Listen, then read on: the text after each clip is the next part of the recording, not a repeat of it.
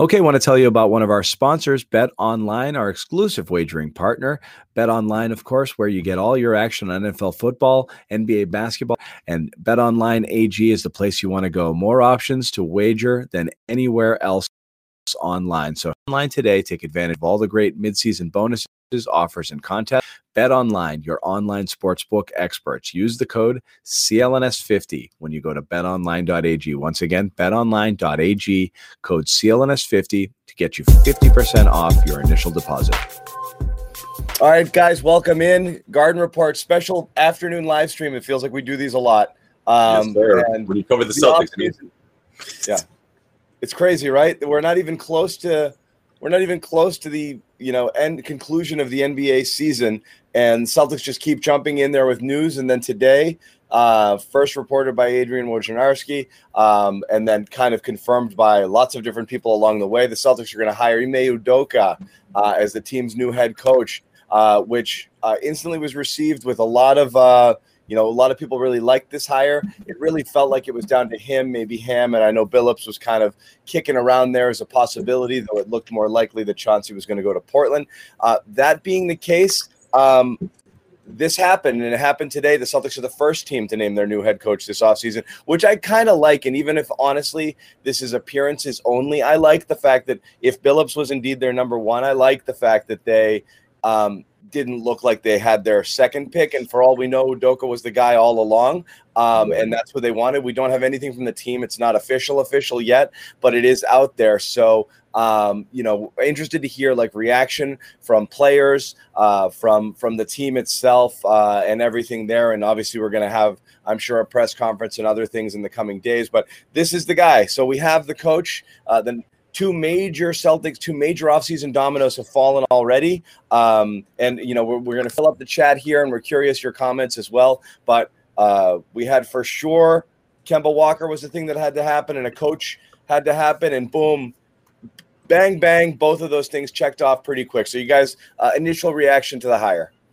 Know, Brad's two for two. Uh, Bobby said that earlier. Um, I'm gonna keep it going for sure. I, I, I think he got this one right, and uh, that's a good point by you, John, because I, I, do think that that may have been sort of, sort of the language throughout that interview, or maybe the last interview between Brad and and and, and Udoka about how, hey, look, if, if this works, if we can make this work, let's do it right away. Let's not waste any time. Let's send out the great message to our team, to the players that look, we made a decision because it's not about oh, let's wait until one of these candidates makes makes a uh, makes a decision between two teams. We're going with you. You know, the Brooklyn Nets were bounced out of the playoffs. Uh, I'm not sure who it was, but someone mentioned that. Actually, I think it was Bobby. Someone, someone tweeted that out that hey, if the Celtics are going to make a serious run at it, maybe you should do it now instead of weighing your options a couple of weeks down the road and and you know uh, just pretty much showing your cards. Right? That that would be showing your cards to to Udoka that was like, yeah, you're one of our top guys, but we really want to have one more conversation. No, so now that that's out the window. No, you are a guy. We believe in you. We believe in the relationship you had with with Tatum and Brown, or at least the fact that you guys can build on that. Uh, I, I, do think we talked about this a couple of nights ago that this was something that was discussed with those two. I think it had to have been.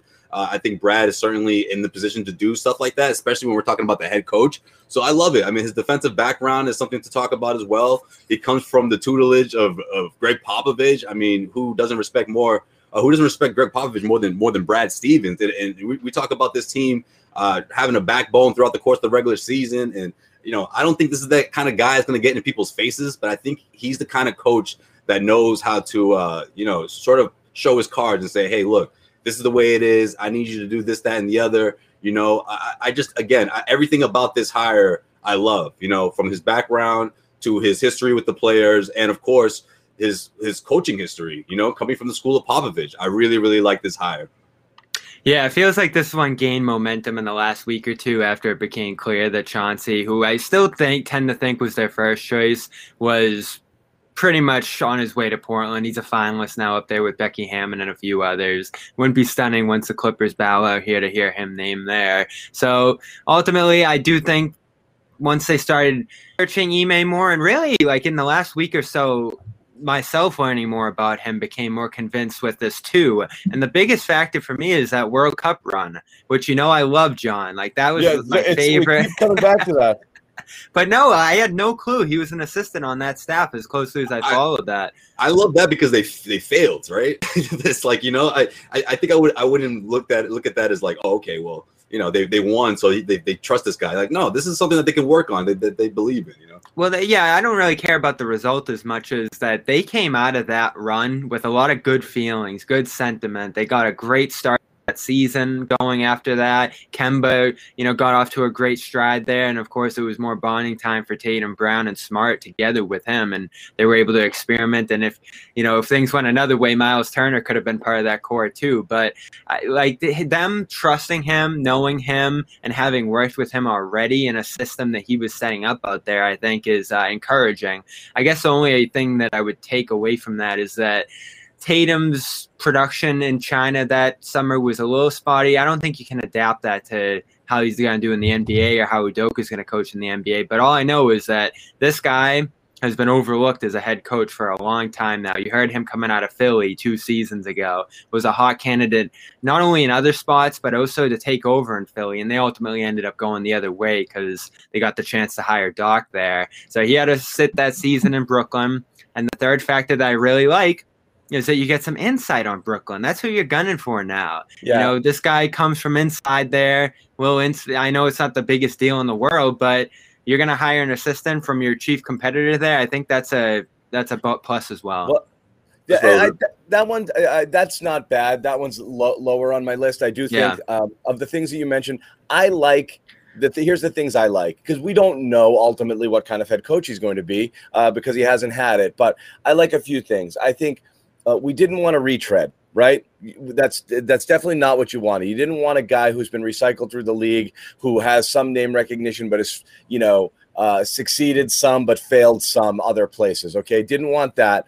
Uh, we definitely wanted a former player, and he's a former player. It was important, and the Celtics clearly had said that they wanted a black head coach. Um, so obviously, that was something you saw the list of finalists there, and that was something that they felt was really important. Um, you want somebody that the players would feel good about, and you have endorsements from Tatum and Brown and Smart uh, all uh, for him. And I like the idea of an up and comer. I like the idea, and again, goes back to the retread. I want to see what somebody has given a shot. I feel much better about that than a person who you know what they've got, you know what they're doing here. You want to see if you can catch that kind of rising star.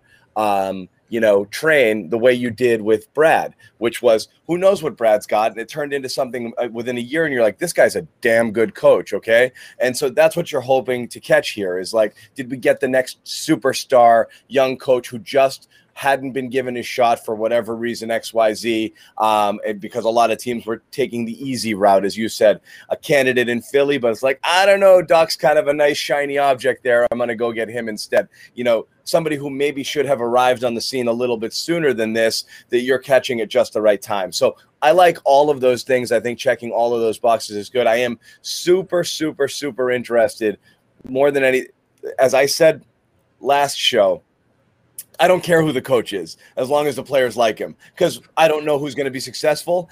Uh, so all I want to see is those guys come out in support of this move. And that's what I'm really interested in. We might not get that until it's official. Maybe they've been told not to say anything yet.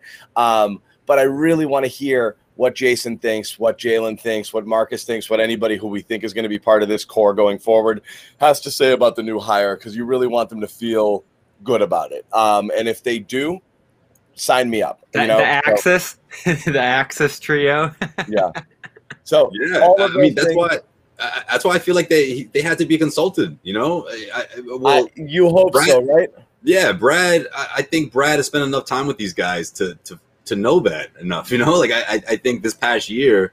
Uh, he owes them that much at least, right? I, I'm I'm thinking it from Brad's perspective, and I just think Brad's that kind of guy. I don't think none of this is ideal from the moment he had to you know transition to this new role, but he's gonna do his absolute best to to, to right the ship, and I, I think that this certainly checks that box for sure. Yeah. And I, I like the middle ground here, and Joe Sway alluded to this at the beginning that this is a guy with real coaching chops. He's been coaching for a decade here in systems where coaching matters, specifically San Antonio there. Right. Along with the fact that he seems to be a personality that can manage the room a little bit, get a gr- little aggressive when he needs to, but at the same time, not be too hard on guys. It seems like this guy and you know what you mentioned with him not being a retread and just all the different things that come together around his personality i think he was the ideal candidate here. You know you got the familiarity you got the coaching chops you got the personality. Those are the three things you were looking for there. And uh, you know i talked to sherrod about him on dome theory last week when we were running through the different candidates. Don't be surprised if he brings in a powerful assistant too a name we recognize like lloyd like uh, pierce. that name assistant. Yeah. No, like a Lloyd Pierce, I think. You know, Brad's enamored by him. We've seen Brad just gush about him in the past. I don't think he's going to get a head coaching job this time around. And I think there is a connection there on the coach uh, Popovich coaching tree at some point around, along the way. So that's a guy I think that can be another good personality that can connect with guys in the room and also bring some coaching chops. He wasn't a guy I would hire as head coach, but I, he's a guy I would like having in that room. He has a lot of respect as well. Yeah. Um, yeah, we'll see where that goes. Uh, and again, I, and, and Bobby, is there anything prohibiting them from uh, officially announcing announcing? There's no like, you know, wait until big announcements until the uh the uh, No, I think we'll hear very soon. yeah. Yeah. Yeah, we should get that fresher soon. Okay. It's So- gonna be interesting how they come up with this coaching staff, right? The Because staff, Brown- yeah. like it's gonna be so. I would imagine it'd be so hard for Brad to be like, wait, really, this guy? Or hey, did you call this one? Or what about? You know what I mean? Like he must have so many different. I uh, always thought that was the most and, and, and, options for for him. I, I always thought that was the most complicated part of Brad moving the GM because now Ime's in here. He has his guys. Is, does that include Jay? I know uh, the other guy's gone there, Detroit now, Jerome Allen. uh, Jerome but does Allen, that yeah. include Scott Morrison? These guys that were on Brad's bench? I tend to think not. Uh, but do they have to come to some sort of compromise there in terms of who's on the bench? I think that's going to be an interesting discussion there. Well, Yeah. I was also just thinking about outside, not just internal internal uh, candidates or coaches. You know, I, I'm sure Brad obviously is well connected and has uh, you know plenty of ideas, or at least a couple of guys in mind that would that would jump at the opportunity that he finds is a is an ideal fit. Maybe someone, a guy or two, or uh, you know, an assistant that he just wasn't in his position to, to to bring onto his staff because he already had. You know, he's been with that staff for quite some time. I really like Lloyd Pierce. I, I'm bummed.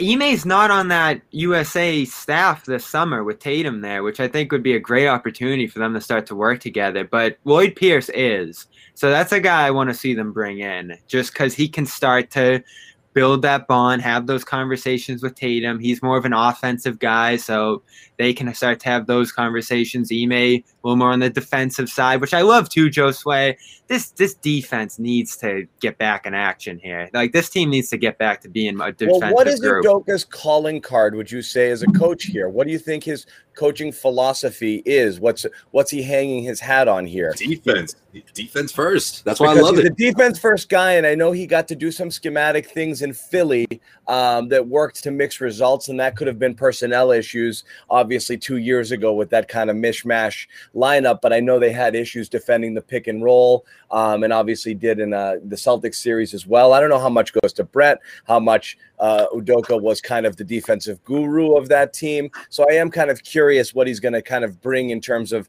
this is this is how we play. You know, like we talked about, you know, and if Jimmy were on here, he'd be screaming, I don't give a crap. Offense, offense, offense. No, because it's true. No, like it's like what we talked about. that works before. well for the Nets. you need you need two things from this team. Two things desperately. And sorry, and I'll hear, you get your thought. No, I think you're about to say it, but yeah, go ahead. two just two things desperately from this team. You need a coach who can get them to play with pace on offense and move the freaking basketball, which means ultimately get it out of Tatum's hands and don't let him, you know, slow dribble it up the court, which is just it's a choice. A coach has to say this isn't how we're running it. We're not going to run it this way, which also is going to require a point guard to help kind of facilitate that. Number 2, the return of defensive intensity. And we've been all over this this offseason. We talked about it during the year and Bobby, you would make the case a ton that like it is hard for when your best players also happen to be your best defensive players, it is hard to sustain that level of effort necessary. Mm. And you know, we just heard the comments from KD and uh, Leonard has been in the same boat of the intensity it takes to be a great two-way player for 40 minutes a game over the course of a season or series. It's hard. So you really just need to commit to the philosophy, playing help side defense, you know, clogging those passing lanes and doing the things that you need to do to have a good team defense, which is as much about focus as it is locking down the dynamic scorer on the other team. But you got to bring those two things that up that defensive intensity, effort, and focus, and get them to play with pace. Do we think he can do that? And Josue, you were you were about to jump in. Uh, no, I was just going to get more to the, you know, uh, the, the, the culture of what the Celtics were before, you know, being one of those top defensive teams. And, and you know, you, you talk about the pace and space. I, I, that's an interesting point on your part because, you know, that's sort of going to be interesting to see how he's able to do that between Jaylen and, and, and Tatum.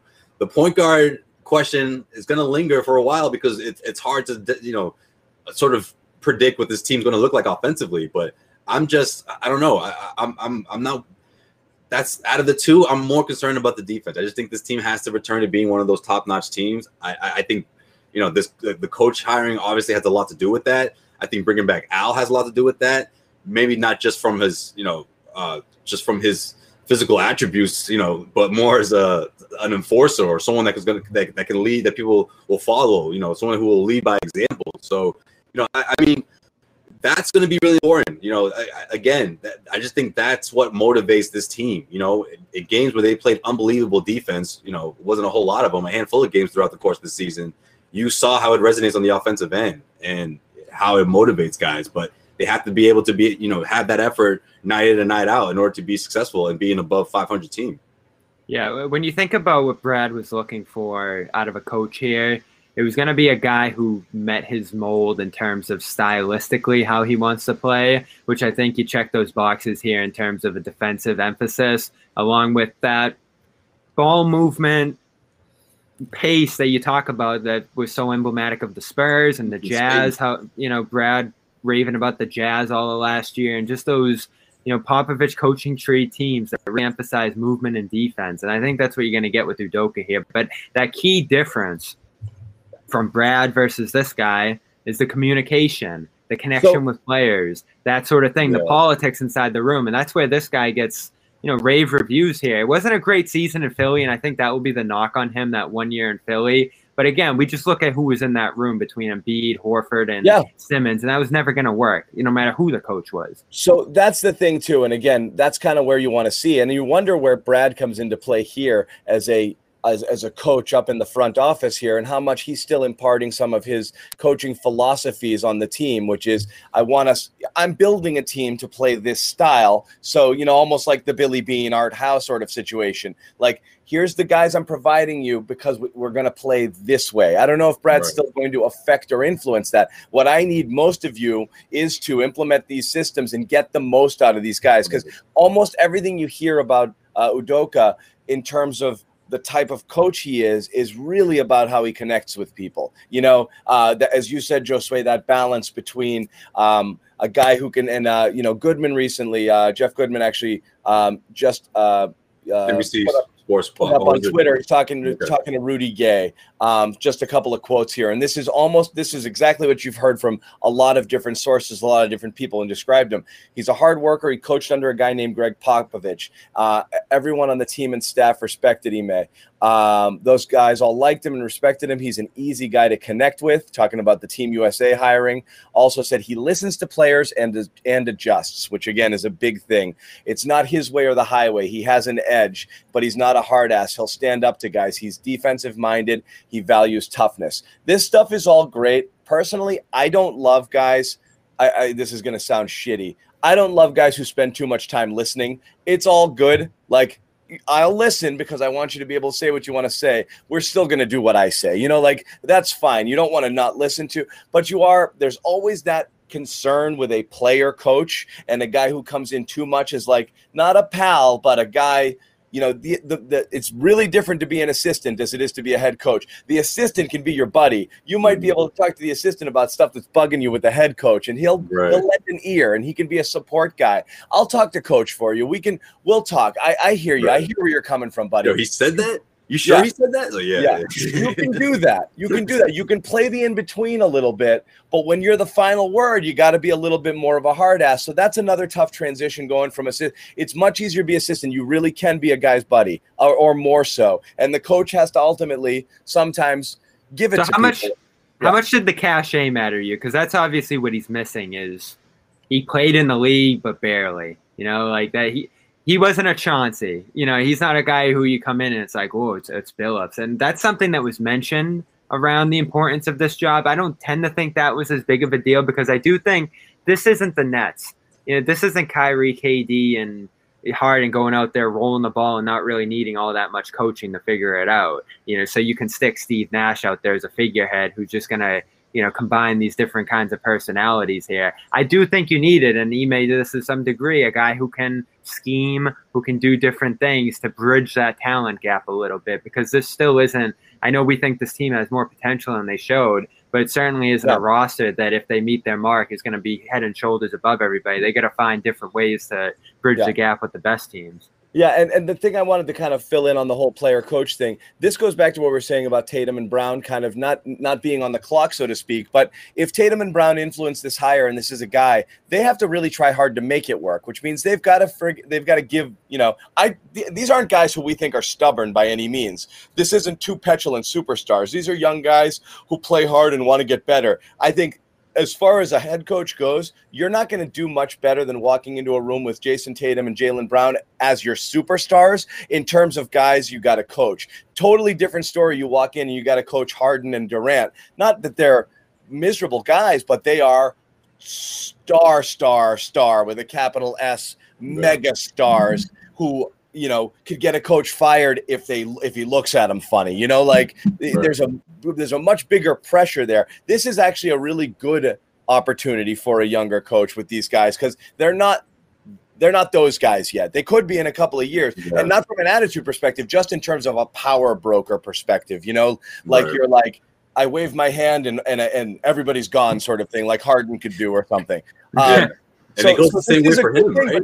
They got to work. They got to work. They got to work to make him succeed as well. Which yeah. means I think they're going to be on. Not to say again, I'm trying not to throw too many disclaimers behind it. Not to say they wouldn't behave well, but it really, really, really benefits them to say, okay, we got a guy who we think we like, we can connect to. Let's go play for this guy. Let's let's not yeah. do the thing we did last year, which is pick and choose our moments where we're going to play, you know, get walked over by bad teams, give up, you know, consistently come out and trailing by 15 points after the first quarter, melt down late in the fourth, you know, sulk our shoulders and this and that. It's up to those guys to be like, we're going to help you. We're going to we're going to make it so you succeed.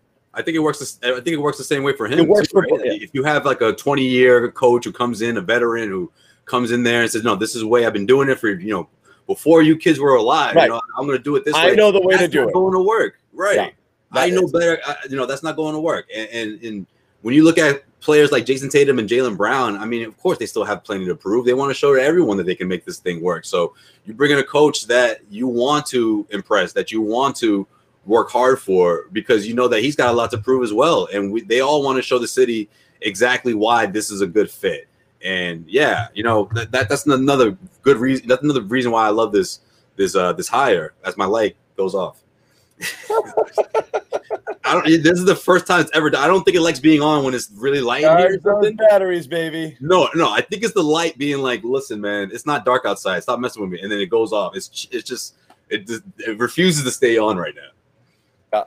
Yeah. yeah. So I, you know, I think coaching's a little bit more important than you do, John. But there, I do think the pressing roster questions are still far more important than how good Udoka is going to be you know, they got to figure out what smart status is going forward. I think that's a ginormous question. They got to figure out who's worth continuing to grow here on the bench and who should be filled out with veterans in those positions. Because, you know, we talk about how Udoka is going to handle the stars here. He obviously has a big task, too, in terms of developing Rob, developing Romeo. There's still kind of that half and half aspect of this roster where you know, you got three guys ready to go here, but you also have a whole bench last year that we saw just isn't there yet. And then they're going to have to make decisions on a bunch of other roster spots as well here. And you know, couldn't you possibly add to this group? Who's the right guys to add to this group? Is is Tristan part of the fold here? I still tend to think no, but that's an outstanding decision they have to make. So all those things matter much more to this upcoming team, and that falls on Brad, obviously. He's done well so far, as we've seen, but there's still a lot of work to do here. And all that stuff is going to matter a lot more than what Ime brings to the table as a coach. You got to have some stuff to work with here. I don't disagree with any of that. I will say it is interesting. Um, I um, just following comments and Twitter. Um, at uh, does anybody has have you seen negatives yet? I haven't really seen anybody come out strongly no, against. It's, it's very rare when you make a decision um, you know, like a basketball decision like this and uh, have such universal uh, praise for it. Uh, we, we, we've been talking about it for 20 something minutes. We're going to welcome in our insider. I uh, the following comments in Twitter. Hey, Sherrod, I think you got our. At, uh, does anybody? I do. You're playing us. You, are playing us. he was locked in. I am so locked in. And Sherrod, you can do all the hoping you want, but Mute Tomei is not walking through that door again. All right, Mute that YouTube, buddy. Not walking through that door. Uh, we, we, I'll give you a second to pull yourself together. But Sherrod's here. We're going to get his take as well. I've muted him. Give me a thumbs up when you figure out where that sound's coming from and whack it. Uh, somebody just said nobody here was negative. You know, uh, Sherrod got like 17 tabs open right now. Then I see Fel- Felger and Maz. Here he is. Is he good? Is he good? Yeah, he looks like he's good. Can I let him back in the room? Yeah. He's got the Birdman handshake. Hand uh, Sherrod, we've kicked it around for 20 plus minutes. Right now, it seems that the um, uh, the uh, the vibe is overwhelmingly positive. Uh, you t- tell us your take uh, and any insights you have into uh, Udoka as a coach and what kind of coach you think he's going to be here. Well, I, I think the biggest thing that he comes in with, which is unusual for assistant coaches, is that. long. No, I'm just kidding. See, Joseph, I was going to stay away from Nia Long. Sherrod hated when I did that too. the long and short of it was I was going to stay away from Nia Long. Are we going to get Nia Long a podcast? I don't know. That's that's a big right, question here. First and last mention of Nia Long. Go ahead. Let's okay. make it happen. Okay. No, but uh, the, the, fact that he comes from the Popovich tree, I, I think that cannot be un, that can't be overstated enough. That how important it is to have someone that's coming yeah. into the organization who doesn't just have a feel for winning, but is, is basically, I mean, he was at the foot of the grand poobah of the coaching tree, the, the coaching forest when yeah. you think about Popovich and what he's meant. And uh, to me, and, and Bobby, I, I, heard you mention earlier about, you know, he hasn't really had the kind of illustrious career that a Chauncey Billups has. You know what? When you look at where the Celtics are at, they're going to need someone who understands how to get the most out of those guys, those late first, early second round free agent type guys, guys that frankly he can relate to because he was one of them. Uh, What's up, Ian? And, and the other thing too is that you know he has a he has a very good reputation throughout the league with players. When you look at San Antonio, one of the biggest pickups that they have from a free agency standpoint was LaMarcus Aldridge. You go back and you look at who was key to that. Udoka was when they were together in Portland. So he understands the game about how you've got to be able to be uh, you've got to connect with the players. But the point that John made earlier, and I thought it was a good one, we don't know how he's going to be able to handle moving six inches over now. We don't yeah. know how that's going to play out. But the key for him, I think, is putting together a staff that will complement whatever he understands are areas that he needs he needs support in. Have you met him, Sherrod? Yeah, yeah, we've talked a few times. Good what guy. Th- what do you think of him? I, I, think he's a good guy. I think he's, a, he's he'll be a good coach. I think the jury is still out on how good a coach he will be, but there's no question from knowing the game standpoint, he, he checks that box off. Having the experience of being in a winning environment, a championship caliber environment, checks off that box as well. But for me at this point, the key for him is get, putting the right staff together that's going to complement him. And then the other thing too, and you guys talked about it earlier, the fact that your two best players have already signed off on this being someone they want. In Makes a difference. Yep. I, I think that's a huge difference. I think that's one of the things. If you want to start breaking down, you know, some of the things that Brad Stevens has just absolutely aced in his short time as the GM, as the president of basketball ops, that has to be near the top of the list. And that is making sure your major decisions involve your major players. They don't have to make the decision, but keep them in the loop as to what the hell you're going to do. Okay, time for one of my analogies. Okay. Oh, sure. Here we go. Break up. Another breakup. No, it's I, am going to put you on the spot. Doesn't involve me along. That's what I want to know. No, oh. I'm putting you on the spot a little bit, Sherrod. Okay. now we asked you. You were just asked what kind of coach he's going to be, and you said the following things. You said uh, he's a good guy, and then you said eh, he knows the game of basketball. That's the what do you think of my friend equivalent of she's nice. Okay. That's what you just gave. Okay. That's you did not give a glowing over the top. This guy's a superstar up and comer, rising. I don't think I, am just, I, saying, I'm just saying if if if I was going only by what you just said, I'd be like, ooh, I was like, that was kind of lukewarm praise. So I'm I'm gonna circle back to it. Yes. Thank it you. It was a little lukewarm. Did you mean it, it the reason the reason it was lukewarm, John, is because I just think that there are a lot of unknowns about him that I'm not trying to put him on a pedestal the way we did his predecessor. Uh, yeah, I, I he, he, deserve, that's he deserves. I, that's good. That's good. Yeah. He deserves yeah. a blank slate to come in here and establish who he is because we don't know how good a head coach he's going to be. But we do know that he comes from a good pedigree. We know that he's been in the league. We know that the team's best players are all in on this guy. Yeah. But we really don't. To me, like I said, and I, I hate to sound like a broken record about this, but who he puts together for his staff is going to be critical to his success. Because this isn't like hiring Mike D'Antoni, who you know, no matter who he puts on the staff, the head coach is going to be that that guy, or a Tom Thibodeau staff where you know he's going to be that guy. Udoka is going to need to have a village around him that's going to fill in whatever gaps that he's going to have as a first year head coach because there will be gaps. It's inevitable. But yeah. from what I know about him and just in the times that I've communicated with him, I think he'll be fine. But again, he needs to surround himself with the right types of assistant coaches in order to be successful. Yeah, and you know, and you and you didn't just mention the um the Popovich tree, which again, in in like football circles, obviously like the Belichick tree. I mean, some of those guys are successful, some of them are not. It is right. hard, you know, to go to go out there and to, you know, to do it and not only that, some people who've gone out there and tried to emulate Bill Belichick, like McDaniels or Charlie Weis or these, you know, uh, Bill O'Brien, you can't be that. There's only one. But right. what I like the most about it is I don't believe he's in the Gregg Popovich style of coach. I think he had a different style than Gregg Popovich in terms of his overall approach to dealing with players. And I like the fact that Gregg Popovich glowingly signs off on him because Gregg Popovich doesn't say nice things about anybody. Well, I mean, no. he does, but you know what? He's not a guy who's who's going to just toss around praise just because he feels like it. He's I think if he says it, he means it. And you certainly want uh, among all not just having coached under him, but among all of the endorsements I like the best uh, is the fact that Popovich really, really, really believes in his guy. And again, right. you're always going to have a loyalty to your old assistants and you want to see them get ahead, but you can also say nothing. And I think he really believes in this guy as a head coach, which I think is uh, is uh, is a good thing. And as we said, we have the uh, player um, endorsements as well. I am I really do want to see them come out publicly, hopefully when this is official, and say some nice things in here because that's going to make Celtics fans feel a little bit better. Um, but I, I, assume that they will. I assume that they're going to like this move. Um, I'll ask you this, Sherrod. Do you think he was their first choice, or do you think they read the tea leaves on Chauncey and thought, um, we're not going to get this guy, so let's just make this move now?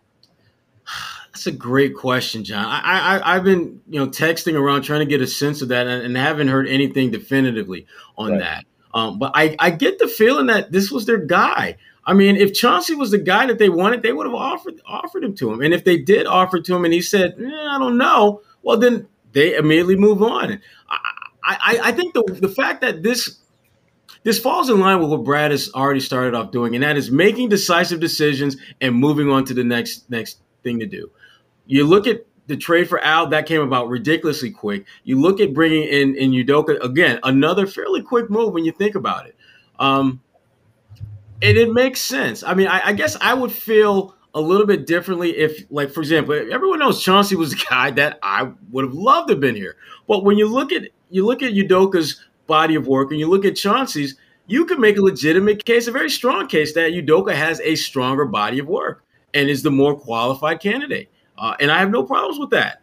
But uh, again, just like if Chauncey were hired, the key was going to be who he surrounded himself with. The same thing holds true for Udoka. You know, it's interesting too because Danny moved the complete opposite, right? At least in my opinion, right? It seemed like everything was he took his time with almost everything, whether it was free agents, whether it was making the right trade. We can wait know, till the off season. When to cash in those assets. I'm sure a lot of Celtics fans have an opinion about that, that he may have waited way too long in some cases, whereas Brad has been the complete opposite. I don't know, just something to think about, something to uh something I've noticed so far because uh, you know, it's just the complete opposite compared to Danny. And for someone that's been working underneath Danny for what seven years. It's interesting to see how he's deciding how how he's going to do things.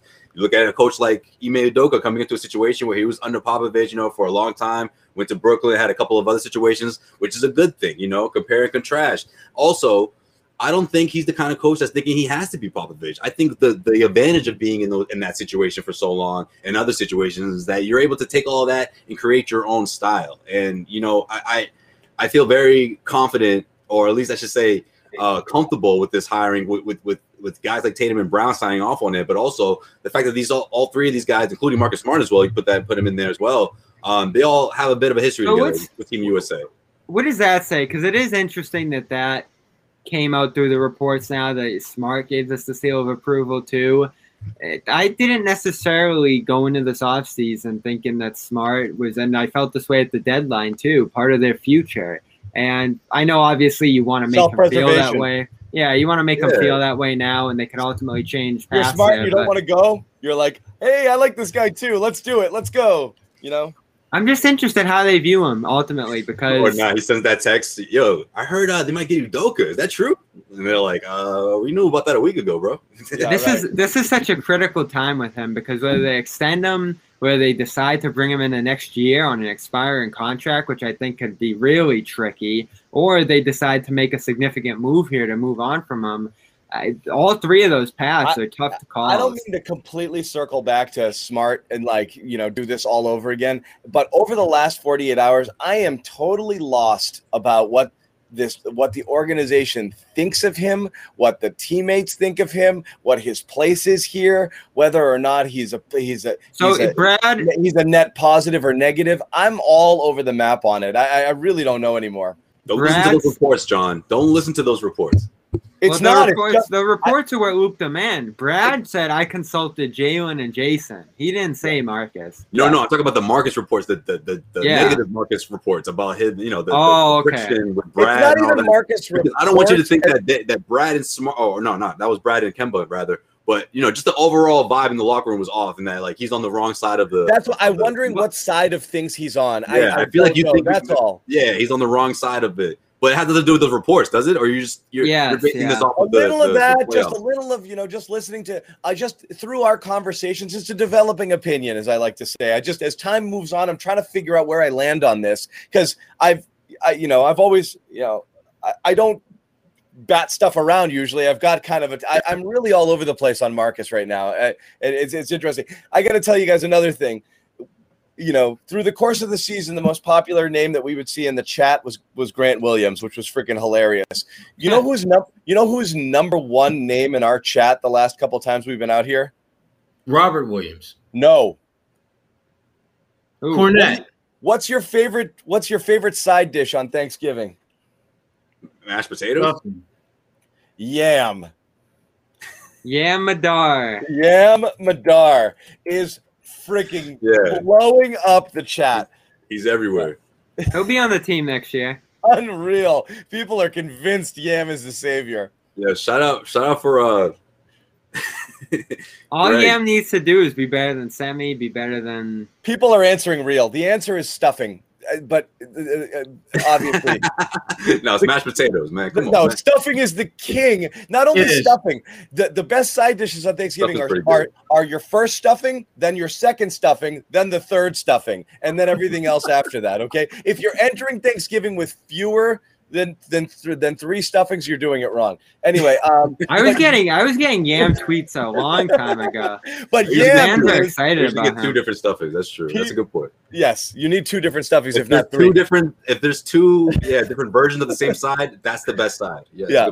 Uh, but Yam, people are all over that. It's cracking me up here. This is like he's kind of got taken on that Guerschon Yabusele, you know, No, I uh, think that's I mystery- think, if I'm not mystery mistaken, I man think sort of vibe. Bobby's fault. Bobby mentioned him, and I think that's how the, the chat got all excited. If I'm not mistaken. I don't know. No, I mean, people are tweeting him, uh, me about him, like before I would even pick up on him. Like a guy on draft night, we were logging off, and I was like, "Oh, they got Yam too," and John was like, "Good night." Thanks for coming out. All right, we out. Bobby was like, yes. You know, he's like, he's texting me. We could go another hour on Yam alone. I was like, I'm all set. No, no, he's young. Thank God it wasn't he's like room. back 20 there. years old, fairly young guy. Yeah, Yeah. he needs some. Guy. He needs some development. But again, if you want to bring him in here on that two-way deal next year, it's nice Don't. to have a guy closer here than playing out in the Israeli league. Again, they they kept Guerschon out in China for too long, and that was a problem.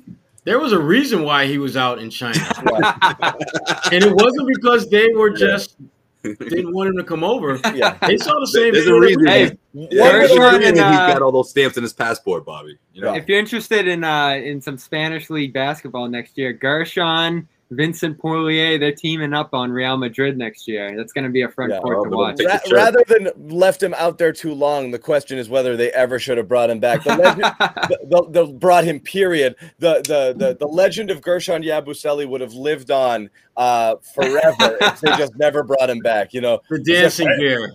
the French Draymond Green. That is Yeah. funny because yeah, some teams do do that. They have those.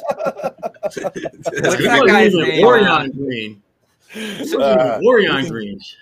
This Oh, guy. Sergio Llull has been like a Rocket stash guy for like a decade in Madrid, Yeah. and like their fans are still like, "Ooh, maybe he'll come one day." Yeah, To be their head coach. Because too old to play. yeah, you know, those That- people. I mean, I, I always, I always have an appreciation for people like that. You know, who always, "I this guy, this that. You know, because there's always there was a couple of those guys. I give them their props. Talking about a, a, a kid, a 16 year old kid named Luka Doncic years ago. So I'm not saying that's the case with these guys, but I will applaud those people for keeping tabs. But you know, some of these guys, it's just I know, like, but those nah, guys, man. uh, some of these guys, those nah, guys- man, it's not it. It's not it. those guys go in the first round though. Yam was like what 47th or yeah. Dra- Dragan Bender also goes. in Yeah, the but first that's the- so. That's That's true. the thing, though. Like I, the, the guys who are no, You had after to they bring up Bender. You know, it's like nah. Nico, Nicole, whatever it was, Tskitishvili. You know, like you've got a lot of guys who come and you're like, oh, whoops. You know, like, there's Don't like- forget about Darko. yeah, Darko. I guess I guess Jokic was second round too, so it is a bit of a mixed bag. former Celtic Darko Milicic. Did he was he here for 48 hours, 24 hours? It was like the shortest stint At of least any a player. two. Oh my god. Yeah. Um, so Second anyway, overall pick. Moving off of this stuff, this is good. Um, it's a good thing. We're looking again, hopefully, to uh, you know get some player reaction. We want to hear from the team on this coach as well. But what's the next? What are we looking at next order of business here? It's again, it's obviously you have you know I think most of any other moves are probably going to be done after the draft at this point i would think um, i mean do you see another big move coming anybody see anything big happening here prior to uh, It could. I don't think they're dependent on the draft because they don't have a pick. They're Right. not, but I mean, the whole idea if you're going to make a move and you want to trade another first round pick, you have to wait until after. Oh, so yeah. you're gonna are you going to keep making moves now, or are you going to wait until the new league year and then you start doing stuff there? Um, you know, after after everything is uh, complete. I'm not Well, uh, entirely sure. A lot, a lot of their stuff's going to be trade dependent, but most of that stuff will obviously include a pick, like filling that TPE. Although that TPE does have to be filled before the year league, uh, the league year ends because it expires at that Yep. point. So that's Yep. something we could see done before the draft. Um, other than that, you're looking at Tristan, what what's going to happen with him and that big man front court as a whole, and then a big smart decision at some point. Are they going to extend them? Are they going to extend Rob? Those are the things you're looking at. Jeez. No, I mean it's It's a you don't have to you don't have to trade them. You could extend them, uh, and then if you don't do any of those things, I like I think it's a weird setup next year. Like everyone's gonna be like, "Oh, is Smart sticking around? The Smart part of this is Smart gonna get traded?" There's just gonna be so much think he- chatter all year. I don't think he's. un- I don't think he's off limits, but I just don't think he's a must trade guy. No, know? I don't either. I think you make the right deal for him, and if not, you keep him around. Uh, but it Yeah. does get complicated in that room. Like you know, there's a guy who wanted to get paid four years ago, and now he's still not getting that respect, that money, that kind of treatment that he thinks he deserves. Like I think that's with all the stuff we've read about now too. Just in terms of him in the room, it gets really complicated there when they're trying to mend those fences in a very, you know, frankly dysfunctional room from what it sounds like. Yeah, this is. I need Sherrod to uncover the truth here. So um, I'm not your editor. I can't assign you, but I think that this is this one's got you written all over it What here. you got? Yeah. No, I mean he'll he'll get it. He doesn't have it yet, but he'll get it. Um, oh, oh, I thought you were saying. Okay. yeah, he'll get it.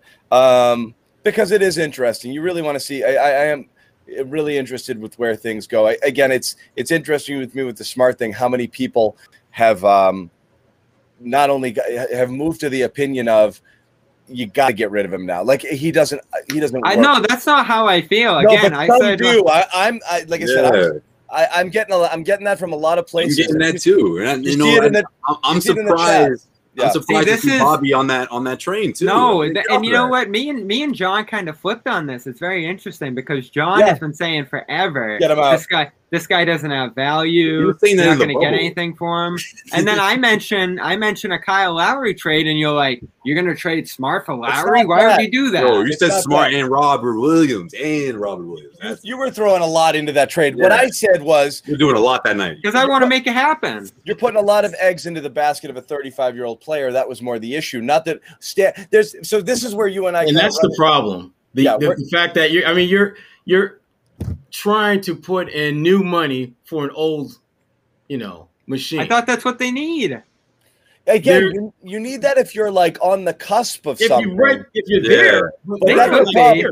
Bobby, They you could keep, be. Bobby, you keep trying to make moves for like now. Like Fournier was a great move for a team that was close and had everything except for wing depth. The Celtics had, you know, a thousand problems, and Fournier wasn't fixing anything in any real sort of way. I feel that way with Lowry too. I love Lowry, which is to say, if if somebody left Lowry out on the cor- out on the curb, you know, and said, "Hey." You know, sent out an email to the neighborhood. Who wants a Kyle Lowry? I'd I'd be run out my door. I'd be like, oh my god, this guy's perfect. But if someone puts it on eBay guy's perfect. and a bidding war starts, like I don't know that you want to get into a bidding war. I Well, don't know there's a reason. that you want to give up a ton You of want, assets. you want it to be you want it to be the Toronto Raptors doing the guy a solid. Okay, look, we see where you are, at your stage of your career. We're clearly hitting the reset button here. Let's put you in a situation where you can win and succeed. And obviously, we want some assets as well. You know, So forget Rob. Forget future Rob. first, Throw- or maybe a young guy, and you know, obviously Tristan Thompson. yeah, so throw throw Rob there. out of it because I, I understand why you guys don't want to move him. If it's just Smart, Thompson, and a future protected Ferris, you wouldn't do that. It's tempting. I think about it. I think that would be a slam dunk, especially since you moved thinking Thompson on that I'm- deal too. I'm, I'm, It all I'm under the, depends if on I do that, I'm under the assumption that the Celtics are have no interest of, of bringing Marcus back. Well, obviously, but I'm saying like money wise, like you're trying to make this thing work. But I just don't like. With I just think Kyle- Lowry's so much better than Smart.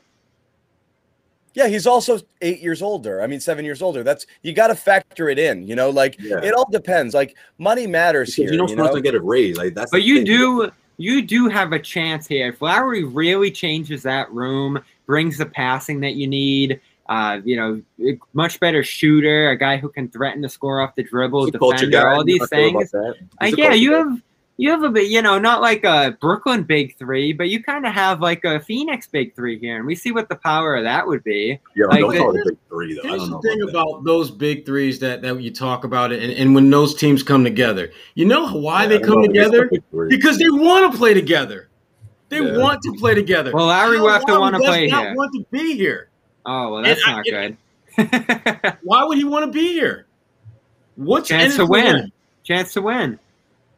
You think he's got a significantly greater chance to win here than, than all, all other Listen, you know how I feel about there? Miami. He could go to Miami. I just, I'm just not seeing it. New there York. anymore. I'm thinking L.A. New York. I mean, Oh. it, it- but see, this is the thing. I'm thinking L.A. New York, LA, all these cities, those are the cities that the Celtics, when guys have options, they kind of choose those options more times than Yeah, not. but Bob. not gonna. Celtics aren't gonna be on top of that list. That's true. I do think the Lakers one would be interesting because they could flip Schroeder for him, and that probably appeals. yeah, to Lakers. Toronto. I think is, is he, that will be at the top of his list. You know. Yeah, I just That- can't. I can't. I can't even embrace the concept of him ever being a Celtic. I don't think he wants it. I don't think they have anything of value to give up in a sign and trade. I think he has choice in the matter yeah, here. The only way it I- happens is if the Celtics, like if the, again, the Raptors are doing them a solid. Like, look here, whatever Celtics, you, whatever you want is fine. You know, like that kind of deal. And obviously, that wouldn't be a Marcus Smart. But yeah, sorry. Go ahead, John. No, that's it. I, I just don't see it as plausible for all from all sides. It's one of those like I want that player, but there's no path to getting him, and I, I think Lowry kind of fits there. Is Because he would be a great fit. He's a I mean, I, fit. I actually agree. He'd be a great fit, but Chris Paul would be a great fit. yeah, Um, Yeah, there's a lot of guys that would be a great Dennis Schroeder. Yeah, I Goodman jumping on would. No, I, I- I'm not going to co-sign a Well, Dennis. yeah, You like like. Dennis? Goodman No. co-signing this today was exciting to me. 'cause- I know. That's why he got Yeah. when when somebody agrees with Bobby, he does get really excited. Uh, No, I mean Goodman. Goodman's been right about just about everything this offseason. Like he's he's on a roll here. I don't Yeah. like his Bo Brown He's thing though. That's right. where we're that's where we're always gonna butt heads. I wouldn't do that in a million years. No, that's his greatest hit. That is. saying that all year long, man. That's just play that's the hits. Hot, that's his chart topping single right there. No one wants the new stuff. You go to see the Jeff Goodman show. You want him to play the hits. So yeah, for real. so yeah, so that's definitely one of them. Brogdon's interesting too. You line yourself up with Jeff Goodman. That means that you you I, you buying that. You're buying that. You know what I mean? You're buying that album, that CD.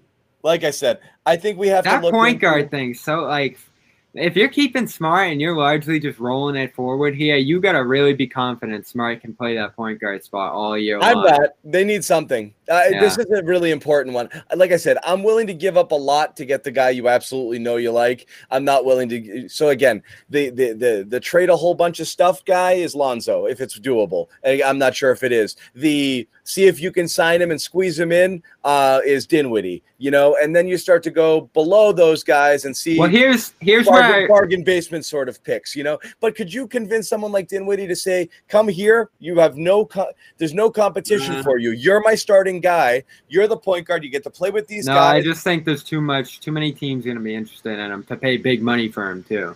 Maybe. Yeah, plus he's going to be thinking about it. Oh, I'm going to be a third option. You know, maybe that means a lot to him. Maybe it doesn't. it's hard to say. I think you I think you remove some pressure when you go somewhere and you don't have to be the primary guy. Um, but I don't know. Maybe I'm wrong. Maybe yeah, but if you're like a more, more, if you're more of a seasoned vet though, right? I mean, this guy. This guy's got to cash out. He's got yeah, man. He put together here. one heck of a a demo reel, if you will, you know, for for for potential, you know, max money suitors. I, I don't know. I I just think he's going to be one of those guys just out of the Celtics' range. Yeah. Oh, oh there goes John. John's gone. See, Lonzo, that's different. Robert, Marcus, some picks. Well, that, still won't get it done. That still won't get it done, right, Sherrod? Would it? I don't think so. It's not. It's not. I don't think so. Lonzo, look, that's listen. You're, you're talking about you know trying to move into the suburbs. Lonzo is like top of the the you know the the that high rise. Yeah, goes to Rod's real estate. yeah, you, you, you just estate. don't have the capital to get that that high rise real estate Analogies. crib. Yeah, I also uh, for the money he's gonna make, as you mentioned there, Sherrod, I just I still don't know if he because that's your big three, and that's why I'm against Ben Simmons too. People tossing around that idea like that's not a flyer. That's not oh let's just see how it goes. That's all right. We're locking in on this guy is the third big three. That's a nosedive. That's not flying. Yeah. That's a nosedive. Yeah, yeah. that's the, the, it's Tatum, Brown, and Simmons. Tatum, Brown, and Ball for the next four years. So that's that's why that one's a little more tricky. But at some point, you do have to make a decision there. Who's going to be that third guy? The interesting thing here, and this is something to really watch this off season. Brad keeps talking about flexibility uh, you know, and that, uh, the math panned out that in this Horford trade, if you jump out of that contract next year, the partially guaranteed one, you do open up a max slot next off season. And the only way that you can maintain that is keeping smart on that expiring deal, not extending Rob, you letting Fournier go for nothing. You need to bite some bullets this off, this off season. Uh, make this a bit of a bridge year to maintain that cap space. That's going to be really interesting because I think it's tough to bite that bullet this year. But if you really think someone would come next offseason and you want to have that space open, you do have to do all those things to maintain it. So that's going to be a really tough decision for them this summer. Well, if I'm not mistaken, Robert's going to qualify an offer for 10 million next year, right? Yeah, so, they could bring him the restricted, so, so that makes that one much easier. You don't have to. You don't. You're not under the pressure to having to re-sign him on top of trying to chase down a, a top tier free agent. So right. Yeah, yeah. I mean, that's uh, yeah. Again, next summer is the year, especially now that you well happened a while ago, but they you know they traded off Kemba. You, you're putting you're positioning yourself nicely. You could go after Beal. You could if he wants to come. No, we don't have you, John. No, nah, still, I still, we still don't got you, John. No, John. No, John. See, Beal, Beal, my mind is Jaylen says, F this, I'm out, get me out of here. Like, I, I just think that's the That's a good point. Path. I think that's the path to, to, to Bradley Beal. Can you, and, and, well, Sherrod, you can fill us in a little bit on this. Like, is there, would there be enough interest there to warrant kind I don't want to say throwing out a year because they could still be competitive this year like they were last year to some degree before all the nonsense hit at the end. But you're really not putting yourself in the best position to win this year if you're kicking the can down the next summer. No, I mean, and, and that's really the dilemma that they are going to run into. I mean, what's the smartest path? Do we make moves now for the moment, or do we start building it to create avenues for growth in the future?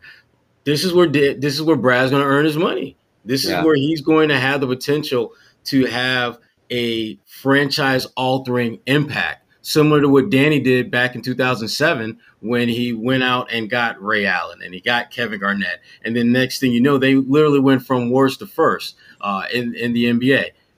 The Celtics aren't nearly in as just, you know, destitute as that team was at 07 squad, but it's not like they're rolling with the big dogs either. I mean, yeah. they they're kind of in that middle. They're like in that that middle class of the NBA, which is not Literally. where you want to be. You either want to be at the back of the line or the front of the line. In the middle is not where you want to be, and that's kind of where they are right now. Yeah, and that is that Ainge approach is how you win it all. You, yeah. you, you save all that flexibility for the biggest talent. You put all that talent together and you figure it out. And that's what Brooklyn did here. That's what Golden State did. That's really the only way to win in this league. Like you can have one-off runs like Phoenix is doing here, and who knows, Phoenix might even be better than we can imagine with those core two there. Um, but for the most part, you get you compile the biggest stars and you make that run. So that's the argument for going all in on a Beal free agency or whoever else it would be over the next year or two. It's just you you really siphon a lot of players, assets, whatever you want to call it, in the process there. Like Fournier's going to walk for nothing. All of a sudden, that Hayward deal that you made is just oof gone. Um, you know, you, you're probably going to lose Smart in that process for nothing. You're probably going to lose Rob eventually if you're going in that path. So, like, it's a risk, but what else are you going to do here? Like, you know, like people blast Ainge for the Kyrie thing now. It's like, oh, could you have just kept Roger and that young core? I don't think it's certain that that young core grows into a championship team. You got to like go really go after the biggest free agents, the biggest trade targets, put the best team possible together, and it just didn't work out. It could have in a different world. No, I, I I'm never going to question that deal. I mean, I I think you do that deal 100 times out of 100. You got a chance to get a perennial All Star who has more than one year left on his deal, and in exchange, you're giving up a wing who you've already you've got somebody coming in and replace Jay Crowder. You give up a point guard, and you're getting a better point guard in the deal. What what what am I missing here? How is this bad? I mean, on paper, I mean, obviously it didn't work out, but we're all working. Everyone is working with hindsight. Hindsight yeah. never never fails, never, never loses. Right, right. In that moment, it made absolute perfect sense. And you got in the connection. His dad used to play in Boston. I mean, it, I can't. It was all about Hayward. Many made some decisions that I did not agree with. This was not one of them. No, I, yeah, I, I don't know how you can. I'm with you.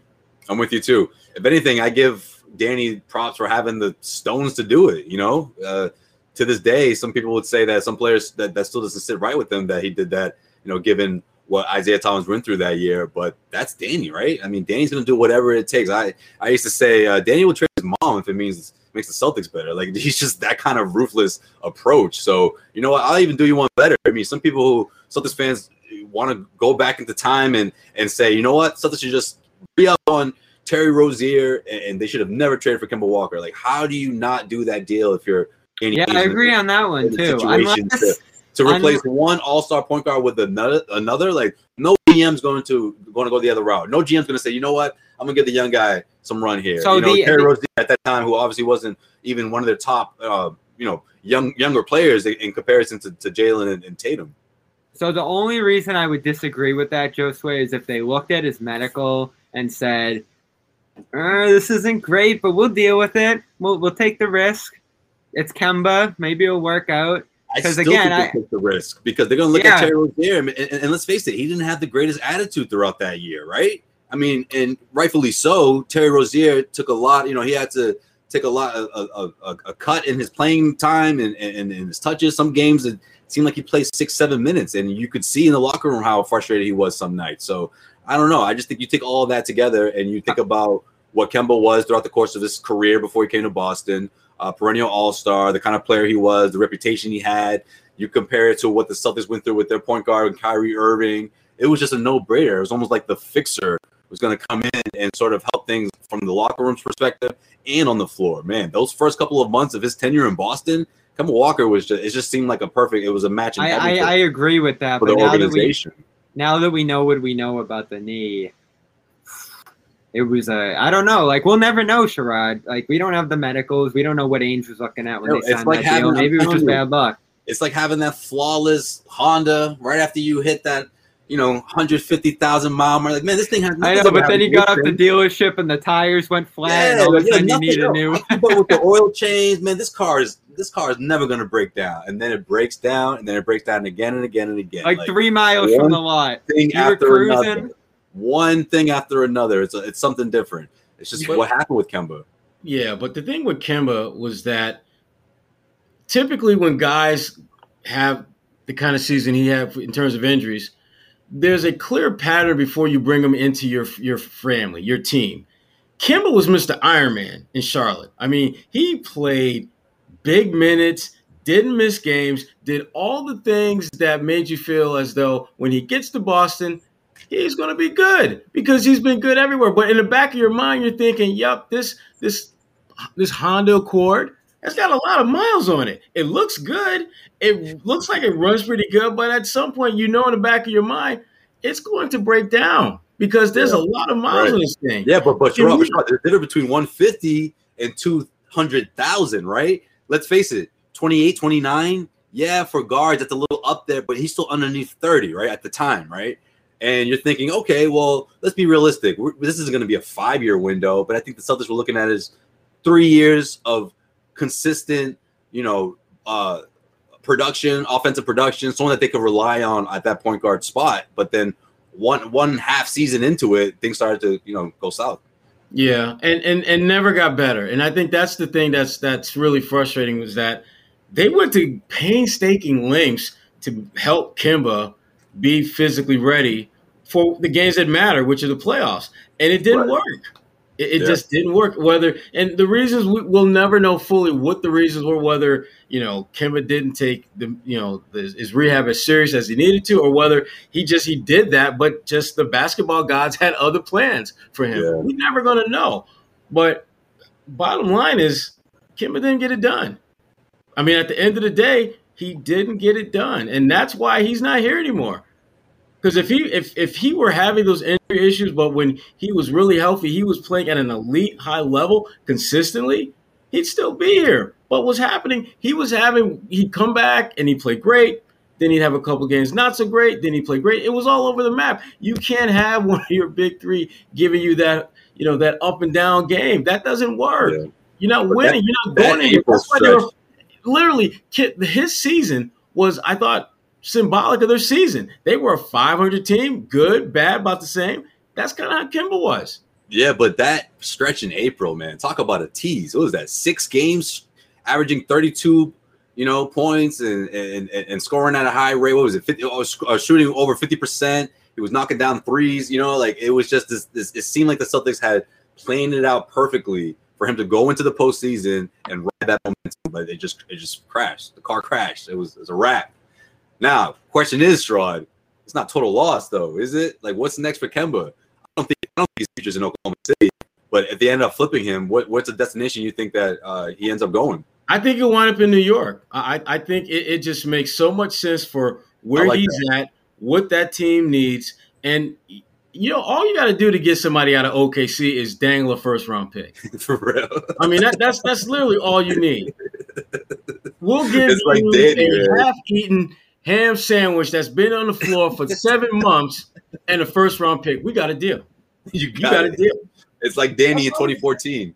Man, Yeah. just flipping picks. Just anything for a pick, pick, pick. Yeah. So I, I I think Kemba will wind up in New York. Um, I, I and I think he'll do well there because the level of expectations for them is different than it is in Oh, Boston and a lot of cities. They basically got to get to the playoffs again. Get to the playoffs. Get to the second round, maybe. Season success. He's gonna be repping BX. You know how he is. What if he if he does that? That's gonna be that'll be great for him. That'd be a great story. Yeah. I'd be thrilled. I, be I- happy and, I, and I hope his story does have a happy ending because he is a Yeah. good dude. Uh, you you want to see him do well, but bottom line, he just didn't get it done when he was in Boston. Point blank. I would just love to see him compete, you know, on a, at a high level, you know, just a, a deep playoff run, whichever situation is. Maybe it is New York, you know, something like that. Because I, I just, you know, that the, the talent and what he's been through, it's just a tough, it's a tough break. It's a tough break, but it's one that had to happen between him and the Celtics. Now Oklahoma thinks, and obviously they lost the lottery last night, probably rightfully oh, so whoa, with how they've handled tough. it. Yes, and oh, you know, like Pistons. Yeah, Detroit. But you know they, they, did. It's almost like karma in a lot of ways. The way this stuff shakes out. I know Houston kept their pick. They probably didn't deserve from a karma perspective. But Detroit did a lot of good things the last year or so to redeem yeah. themselves, go young, find some nice projects to roll with going forward, like Jerami Grant, and build a bit of, of an identity. Don't forget about Stewart. Yep, Stewart. Uh, former Syracuse commit didn't end up coming. That's becoming like a, a storyline now around that. I wasn't going to bring program. that up, Bobby. Gonna, well, you know, that didn't happen.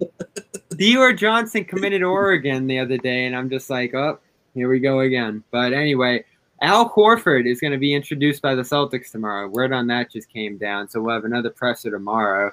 Uh, Reintroduced. The way this off season's going, it's feeling like we're going to have two shows a week with how much news there is. So keep it tuned here subscribe to the podcast version. Um, real quick, Sherrod, before we go, I didn't get you a weigh in on this. As far as Udoka's staff goes, what do you think we're going to see? some of his guys or some of these Celtics guys staying? I think you'll see a mix of the two. I, I, I, don't, and I think for some of the Celtics guys, they may be moved from the bench to maybe scouting role. Uh, I wouldn't be surprised if that happens, but I don't think I don't think Udoka's going to come in here and just absolutely, you know, gut everyone. Uh, and, and I think that may have been something that him and Brad had a conversation about before he took the job. Uh, how does he plan to proceed in that regard? I don't think there was any type of mandate where Brad said, you must keep this one and this one and this one. But I would be very surprised if you didn't see at least one or two assistant coaches stick around. Yeah, that's overall how I feel about this hire. Bit of a compromise. It's Brad's style, it's a different flair.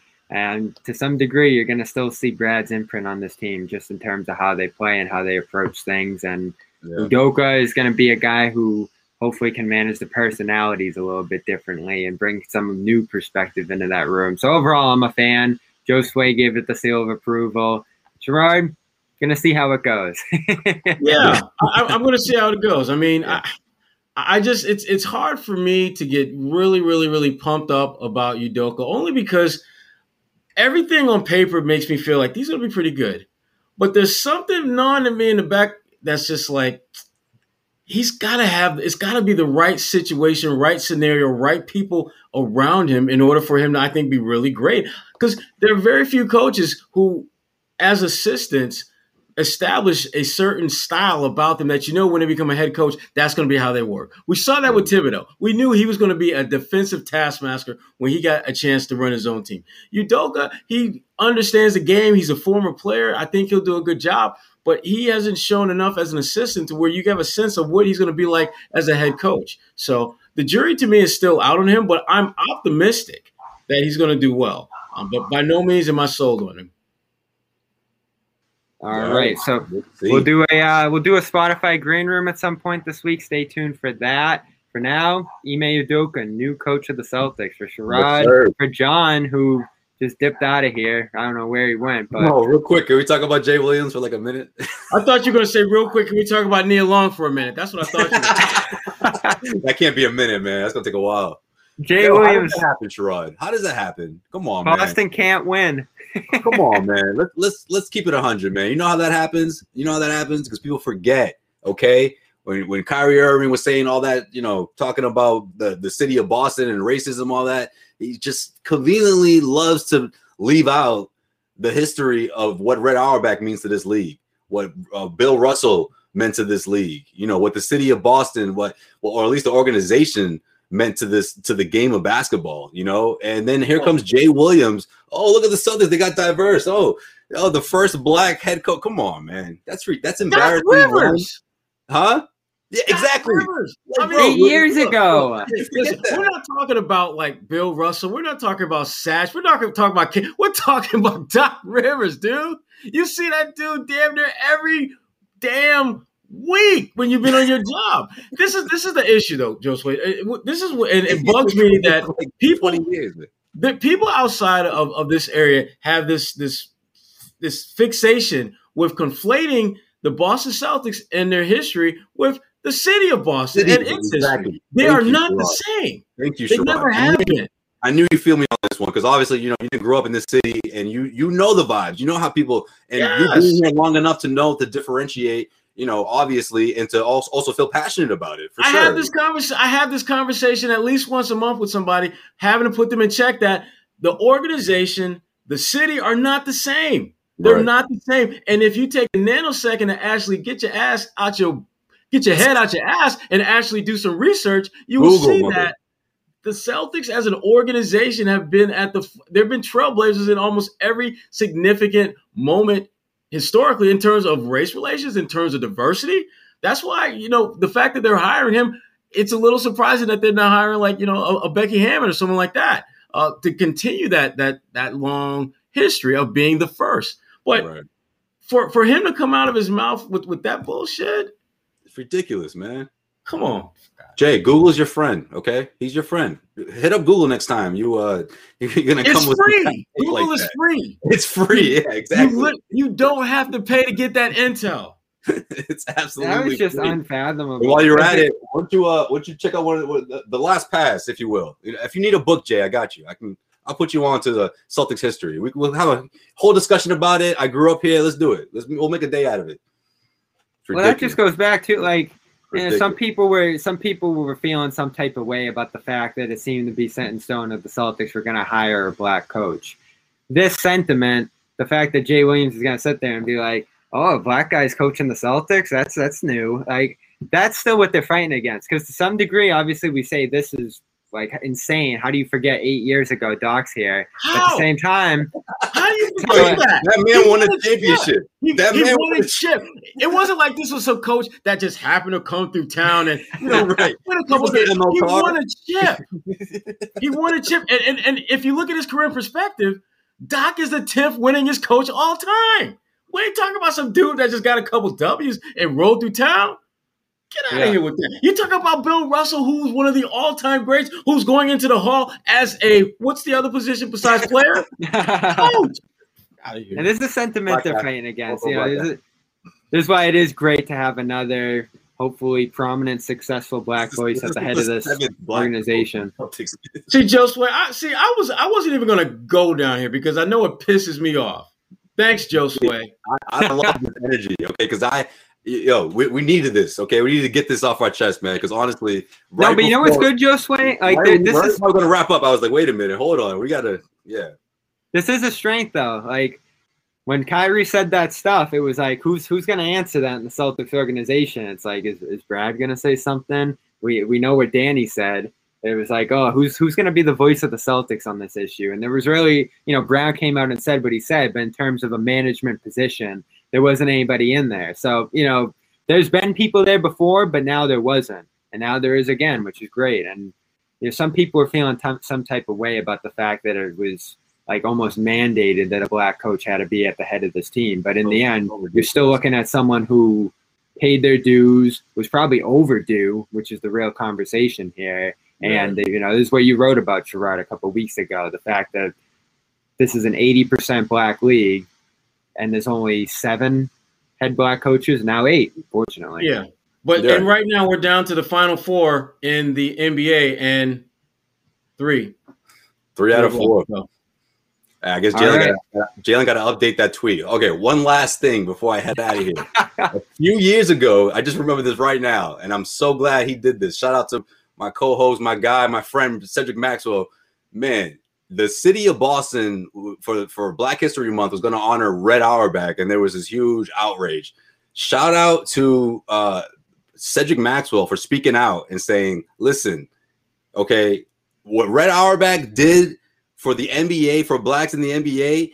Come on, Sherrod. If, if Red Auerbach doesn't make Bill Russell the head coach, you think there's going to be a head coach anytime soon? If he doesn't go out and put and start five starting black players for the first time, I mean, like I, just again the history behind the NBA and, and, what the Celtics, the organization, have meant to it compared to the city of Boston and what it meant to America are two very different things. I, I don't know. And I, what and what what, what always bothered gets me, and, and and folks just don't understand this is that Red, what he did wasn't popular.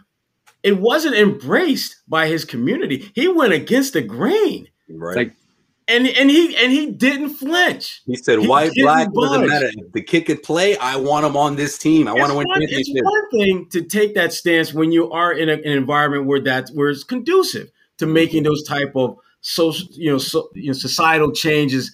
But that just wasn't where Boston was at that point in history. Right. And Red still did not let that sway his decision to step out, to do what no one else in the NBA was doing, to listen to other owners tell him, Red, I don't know if you should do that. Red's like, I don't give a F what you think.